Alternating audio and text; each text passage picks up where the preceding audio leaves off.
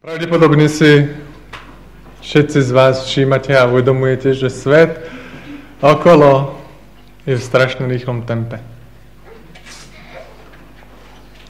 Stále sa niečo deje a my vlastne nestíhame sledovať, čo všetko sa deje.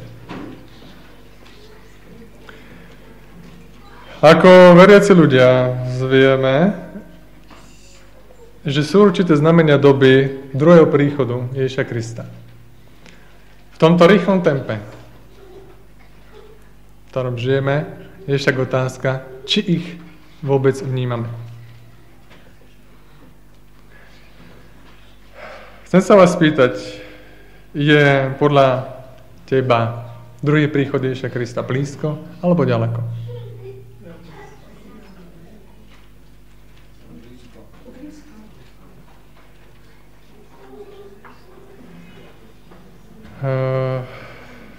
Myslíte si, že sa naplnili všetky znamenia, o ktorých hovorí, alebo ešte na nejaké čakáme?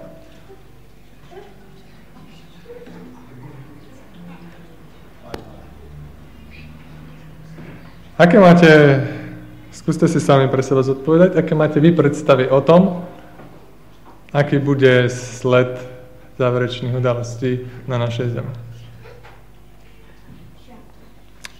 Keď prišiel Pán Ježiš na zem eh, prvýkrát, väčšina ľudí ho nečakala.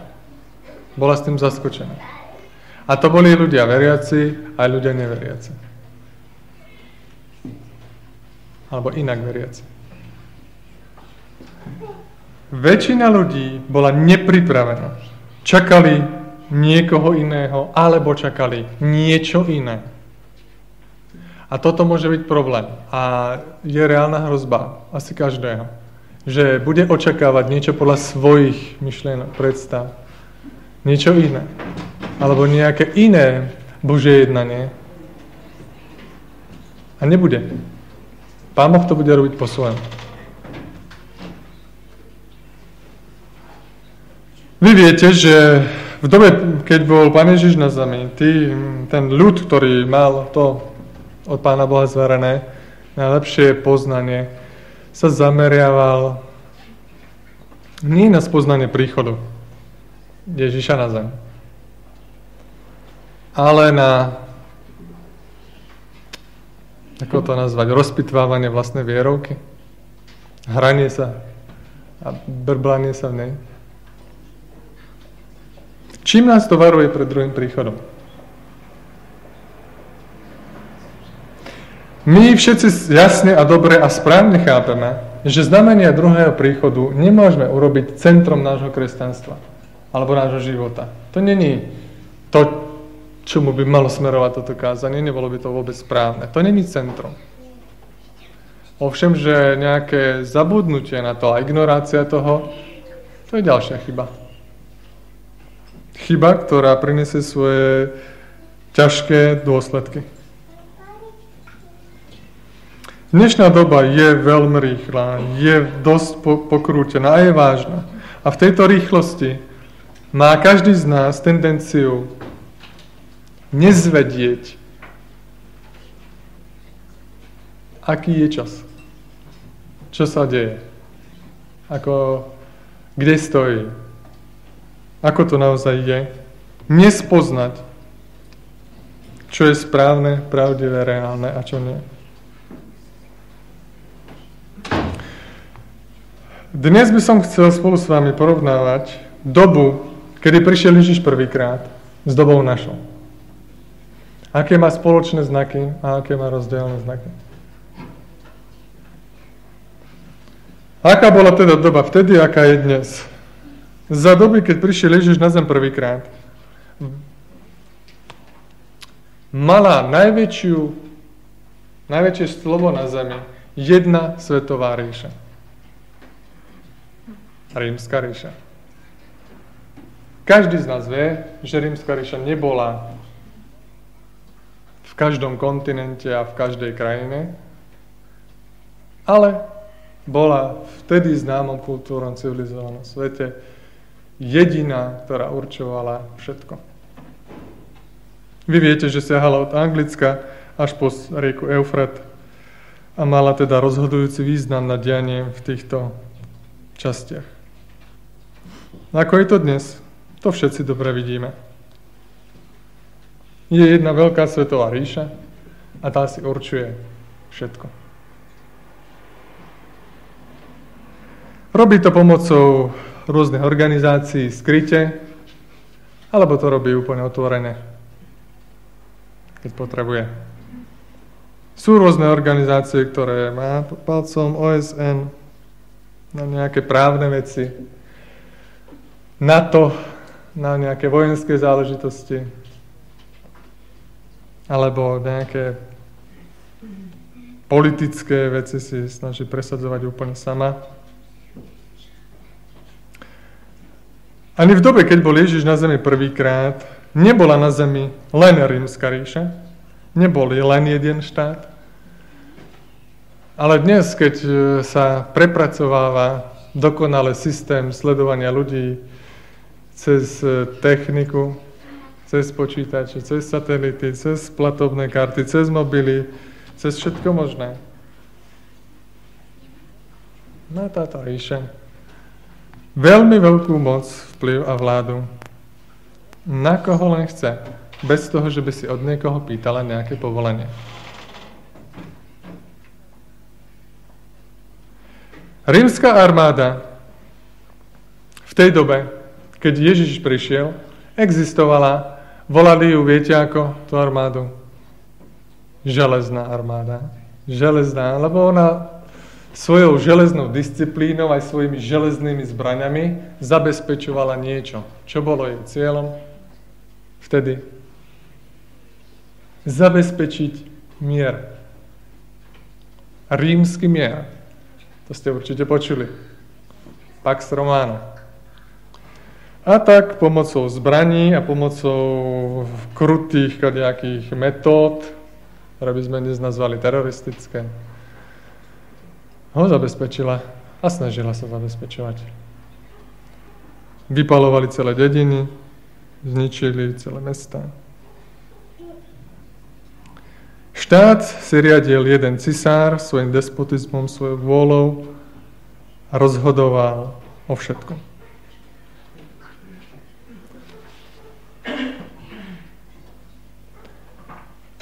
V dobe Jána Krstiteľa Rímsky správcovia, rímsky vojaci vydierali a týrali obyvateľov Judska.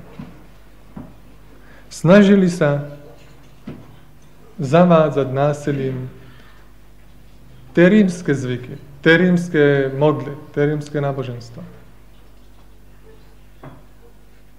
Vyvolávalo to samozrejme odpor, niekedy otvorený, niekedy skrytý, s následným vyvražďovaním. A, a preto aj nálada v židovskom národe sa pohybovala na hranici vzbúry. Preto aj oni očakávali vysloboditeľa od Pána Boha, ktorých tohto útlaku zbaví. Ktorý zbaví tohto. A Ježiš prišiel a Tomuto sa nevenoval. A preto ho väčšina ľudí odmietla. Neprijala. Chcela iného Mesiáša, iného záchranca, iného osloboditeľa.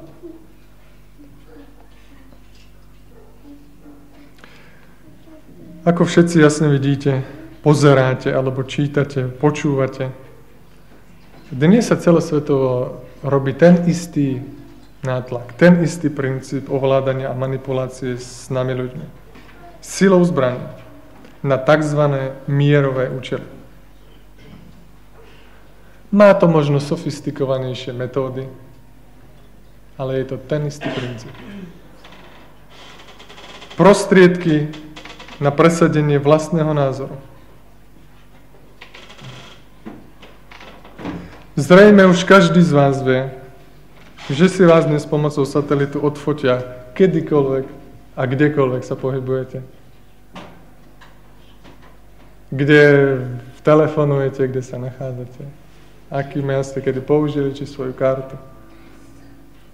Samozrejme, že všetky tieto výdobytky sa najprv robili pre armádu, dnes sa používajú pre civilné obyvateľstvo a armáda to používa na svoje ciele. Samozrejme dnes, prosím vás, zásadne iba proti nepriateľom a teroristom.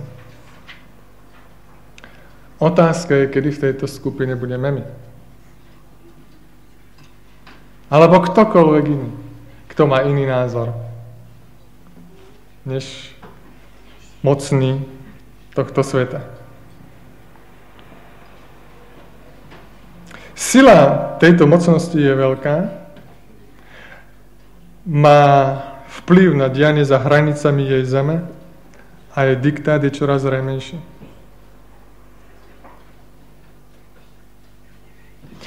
Myslím si, že aj v dobe našej, v krajinách, kde to ľudia od tejto mocnosti jasne prežívajú a pocitujú, očakávajú, že Pán Boh toto nejakým spôsobom vyrieši, že ich z toho vyslobodí.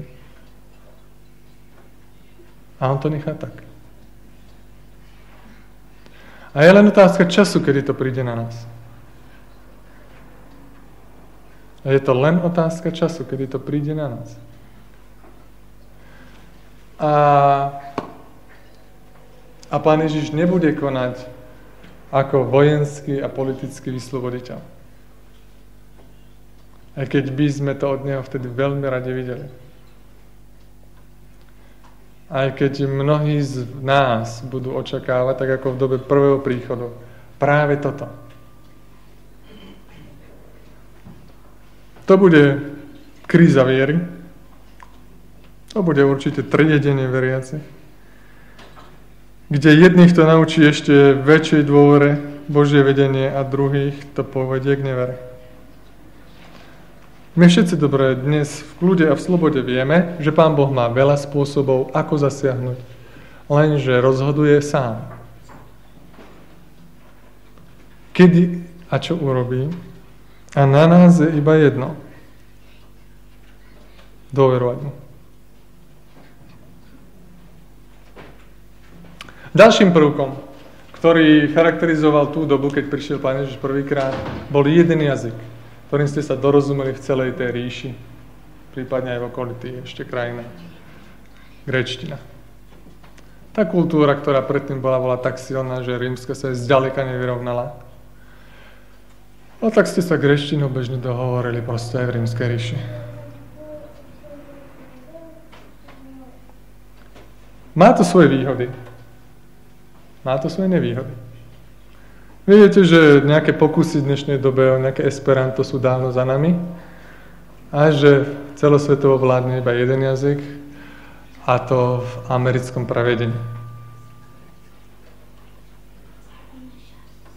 Trochu mi to pripomína situáciu babylonskej veže, takého toho ľudského spojenia sa proti Bohu. Aj keď to vyzeralo veľmi dobre, že sa chcú zachrániť, že si chcú sami pomôcť, že nič zlé nechcú. A pán Boh musel rozmiasť tie jazyky. Škoda, že sa to zneužíva. Keby sa to nezneužívalo, nebolo by na tom nič zlé.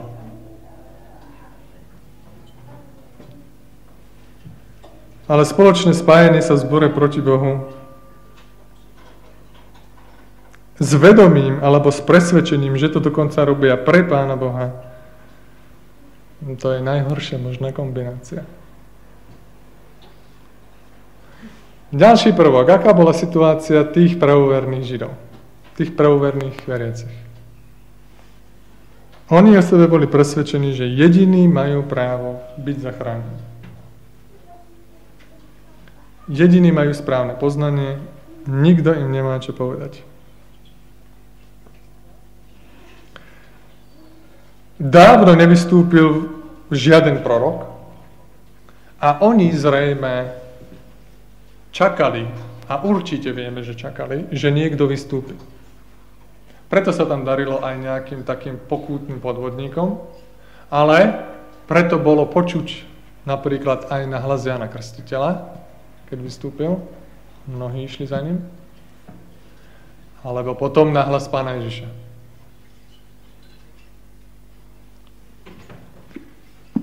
V 2. Petrovej, v 3. kapitole, je porovnanie s našou dobou.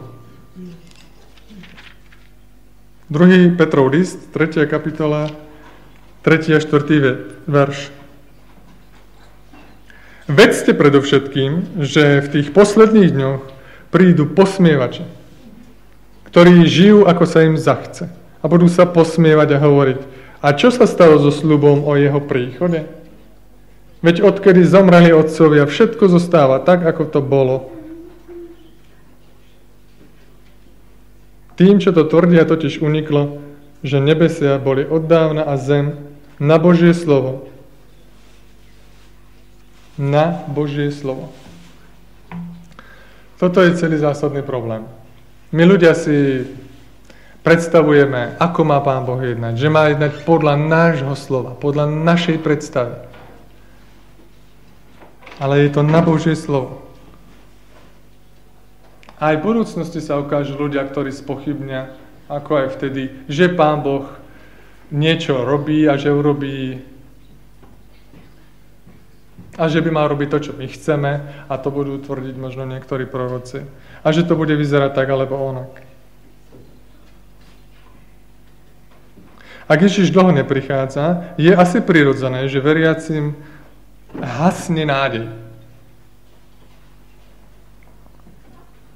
hasne ich živá viera v druhý príchod. Je to určitá deformácia, ktorá potom sa prejaví buď nejakým odpadnutím úplným, alebo nejakou, nejakým vylepšovaním náboženstva v nesprávnych formách. Samozrejme, z tohto je aj východisko úplne zdravého, normálneho a ďalšieho očakávania. Ale existujú aj extrémy. Vy viete, že sa to prejavilo v prvom príchode Pána Ježiša, takže všetci tí veriaci, väčšina tých veriacich, to boli činy bez vnútorného zmyslu. To bolo nejaké formy náboženské. Bez vnútorného zmyslu. Bez moci živého Boha. Bola to duchovná prázdnota. Vy viete určite aj o tom, že za, vlád, za príchodu pána Ježiša vládol vládca, ktorý bol vyznavač pravého náboženstva. Herodes. Ale nežil podľa toho.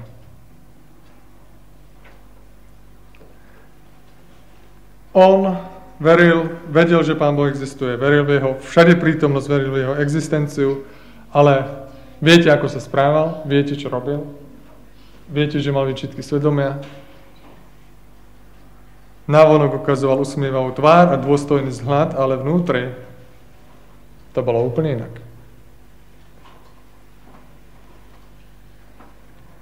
A aké to bolo s okolitými ľuďmi okolo,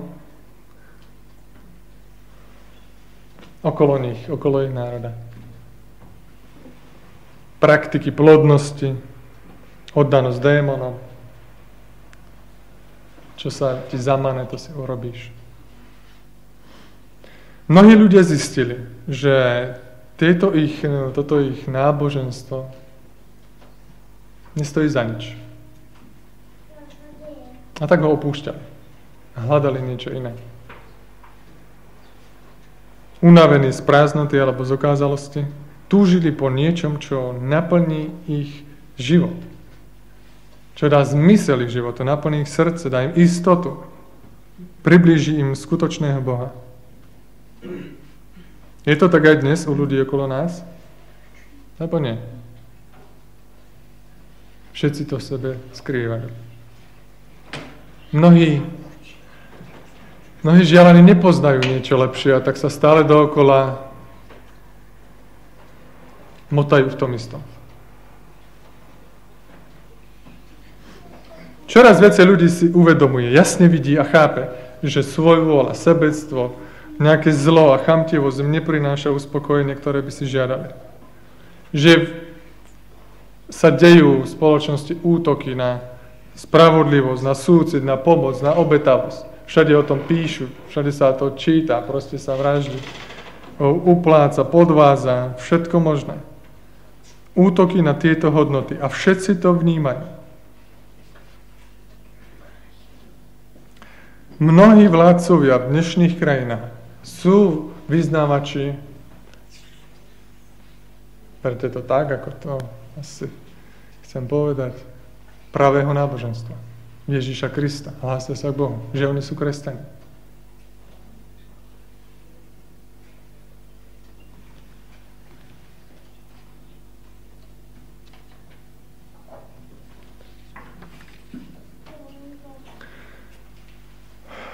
Kultúrny úpadok, ktorý vládol, keď prišiel Ježiš na zemi, na zem, uh, bol otroctvo, vykoristovanie ľudí. Dnes to má strašne sofistikované formy, ale však je to to isté. Mnohom. Mnohých fabrikách, mnohých podnikoch. Postoj k ženám. Ešte dodnes je tam taký. Ešte aj naša kultúra, kvázi civilizovaná, nemá zrovnané. Ich životným heslom bolo chlieb a hry. Je to snad dnes inak. Kolonizácia, ktorá bola úplne bežná ešte do 19. storočia. Odvtedy a ešte predtým. Ešte aj dnes sú krajiny, čo kolonizujú druhých. Všeobecná nevzdelanosť, nízka mravnosť. Ako keby Ježiš prišiel dnes. Tá istá morálka. Neúcta. Dnes by sme to nazývali slovami ako vandalizmus, rasizmus, fanatický extrémizmus, otrokárstvo, zneužívanie.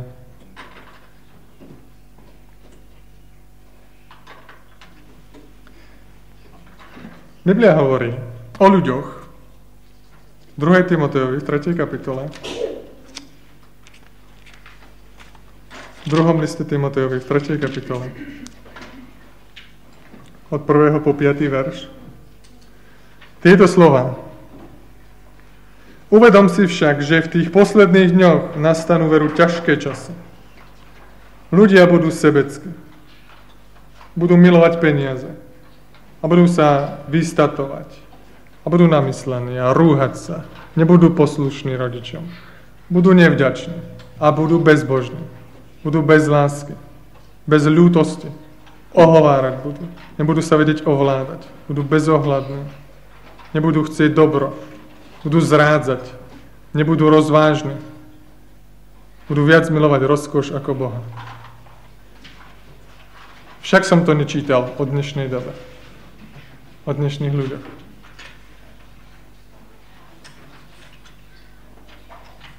Dá sa povedať, že dnešná doba je úplne zrelá na príchod Ježiša Krista. Úplne zrelá. Ale v dobe, keď má prísť Ježiš na zem prvýkrát, si Pán Boh vybral ohlasovateľa toho príchodu. Jána Krstiteľa. Vybral si, aby bolo ľuďom zrejme, že táto udalosť nastane.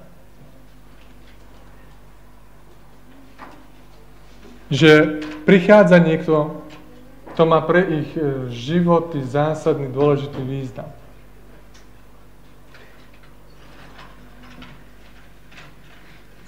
Jan Krstiteľ, ako o ňom viete, čítate, nemal od svojho narodenia piť žiadne opojné nápoje. Čítate to však? Lukáš 1.15 ale mal byť naproti tomu naplnený Duchom Svetým. Všetci viete, že v jeho dobe nejaká konzumácia alkoholických nápojov nebola zakázaná. Že sa to bežne robilo. A práve preto pán Boh povedal, že chce od neho, aby to nerobil.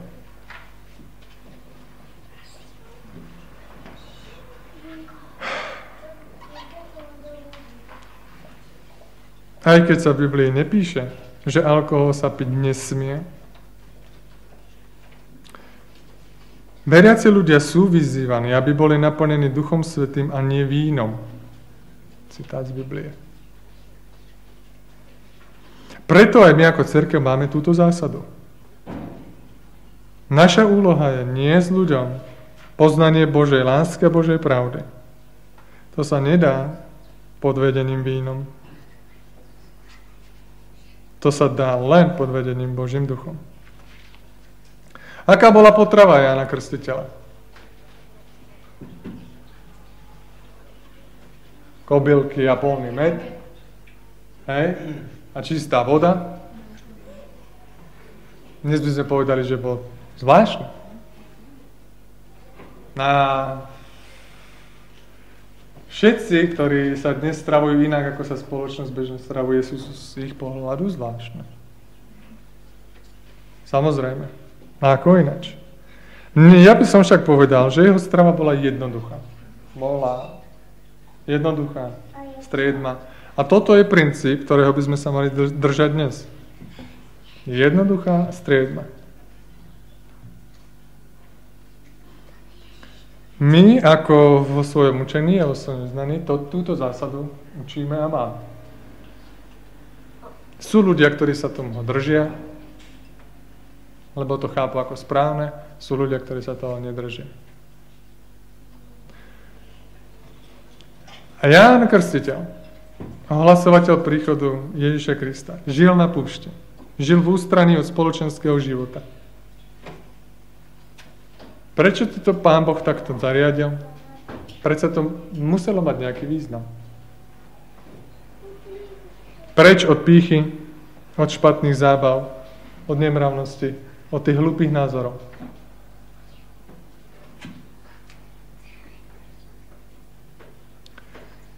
Myslím si, že keď sa pozerajú iní ľudia na našu cerkev, na našich veriacich, tiež tak povedia, že žijú bokom. Akoby bokom, nie? Ústraní od nejakého bežného spoločenského diania, na okraji záujmu.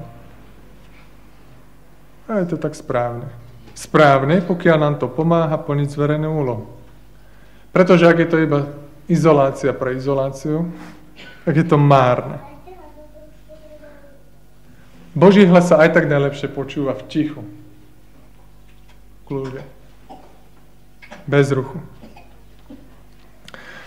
Ako bol a Ján Krstiteľ oblečený? Vyzeral pre nich nejako, niečo im jeho odev hovoril. Vyzeral ako prorok, ako dávny prorok, ako Boží posol, ktorý im chce niečo povedať. A vy viete, že my učíme podľa Biblie, aby sa ľudia odievali slušne, skromne, čisto, prakticky. Žiadne výstrednosti, žiadne extrémy. Kde môj život, moje oblečenie hovorí o tom, ako ja rozmýšľam, aké ja mám zásady, čo vyznávam.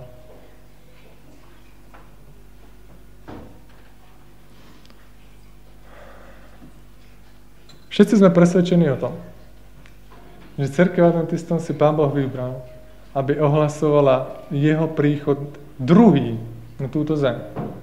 A preto nás porovnávam s Jánom Krstiteľom. Sme mu mnohom podobní. Aj keď pre tú spoločnosť sme možno zvláštni, divní a iní.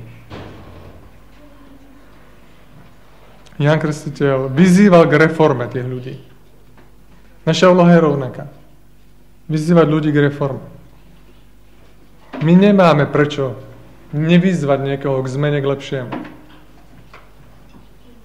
My sa za to nemáme hambiť, ani ba. Dneska, hej, že a čo by mi mal kto čo do života hovoriť. A raz príde Pán Ježiš. Keď mu to bude potom ten hovoriť, už bude neskoro. Na to používa svojich ľudí.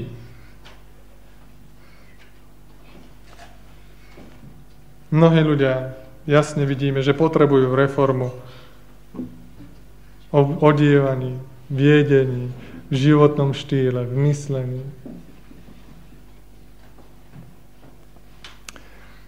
Áno, máme robiť reformu vlastným životom aj slovom. Jánovým životným cieľom bolo vyvýšenie Pána Ježiša. Pri všetkom tom, koľko on získal poslucháčov, že mal mnohých nasledovníkov, že sa mu po náboženskej stránke darilo, by on mohol vklznúť do nejakej duchovnej pýchy. A vy viete, že sa o to sa pán aj snažil. Dá sa to dočítať. Chcel ho vyprovokovať, aby nechal príchod vlastnej ctižiadostivosti alebo píche a zatienil dielo Ježiša Krista. Toto hrozí aj nám. Nechať priechod tomu, že my sme v niečom dobrí. Nám sa v niečom dá tým sa na to poukázať, na tým sa chváliť. A Pána Ježiša nespomenúť, nechať ho bokom. Nevyvýšiť ho. Ale Jan si nerobil nároky na vlastné zásluhy, na vlastnú slávu. A keď prišiel iný človek, to bol, tak mu uvoľnil priestor. Aj takéto pokúšania musíme si vyriešiť. Vyvýšiť Ježiša Krista a nie seba. Predsa v cerkvi nemá nikto stáť na človeku. Nikto. Ani nemôže, lebo to spadne. Iba falošné náboženstva uctievajú človeka. Ešte chcem vyzvihnúť jednu dôležitú vec z Janovho života. Dnes uh, sa medzi cirkvami, najmä takými charizmatickými, hovorí, že ak si správny veriaci, tak máš takéto a takéto prejavy. No ale keď sa pozrieme na Jana Krstiteľa, ktorý sám bol Bohom vybraný, aby ohlasoval príchod záchrancu, on tieto prejavy nemal. On nezvolával oheň z neba. Ani nekriesil mŕtvych. Napriek tomu, že bolo o ňom povedané, že príde v moci a v duchu Eliášovej a Eliáš toto robil. Jan Krstiteľ si musel tiež prežiť vlastné pochybnosti vo vzťahu k Ježišovi. Viete tu jeho otázku z väzenia. Keď Ježiš nekoná, aby zachránil svoj národ. Aby zachránil jeho. On si musel tiež prežiť svoje pochybnosti a možno, že má pochybnosti práve v tejto veci. Prečo on nemá moc zvolávať oheň z neba a kriesiť mŕtvych, keď toto je prorodstvo na ňo. Nerobil divy a zázraky, ktoré sú popísané u Marka v 16. kapitole. Žiadne jedovaté hady, ani nič otrávené. Nehovoril cudzím jazykmi, ani jedným. Nehovoril tzv. anielskými jazykmi. Žiaden tento prejav nemá. A nikoho zázračne neuzdravil. Dnes by sme mohli povedať z pohľadu niektorých veriacich, že nestál za nič. Ale čo povedal o ňom sám Ježiš? U Lukáša v 7. kapitole. Hovorím vám, že medzi tými, ktorí sa narodili zo ženy, nie je nikto väčší ako ja. A prečo? Prečo to Ježiš povedal? No preto, že Jan ho poslúchal. Poslúchal Boží hlas. A podľa toho konal. Aj keď vyzeral byť, že divný, že je proste iný a nezapadal do spoločnosti. Ale poslúchal Boží hlas napriek všetkému a každému. A dnes si myslím, že sa Božia církev, ľudia, ktorí do nej patria, prejavujú takisto. Pán Boh nedáva prejavy tejto moci zatiaľ nejako zvlášť, aby sa vyhol fanatickým extremistickým prejavom. Ja tým nechcem povedať, že on nemôže niečo také urobiť. Aj robí, občas to počujeme. Ale není to masové, není to hromadné. A Jan Krstiteľ a Ježiš začali svoje pôsobenie jednou výzvou pre nás, pre ľudí. Ako? Čo toto znamená? To je výzva k čomu? Činite pokánie. Hej, pozrite sa na veci inak. Zmente, čo je potrebné zmeniť. To bola výzva pre život. Pre dobrý život. Správne pochopenie viery, správne vyznanie, správny život. To je pre jeho poslušnosti voči Bohu, voči jeho slovu. Nás dnes Pán Boh tu má. Má pre nás jasnú úlohu, posiela nás medzi ľudí, že sa chystá na túto zem. Ako sme videli, je pripravená na druhý príchod Ježa Krista po tej zlej stránke. Ale na niečo sa čaká. Na naše slovo, na naše svedectvo. Vyvýšenie Pána Ježiša ako jedinú správnu nádej pre život a záchranu každého človeka. Amen.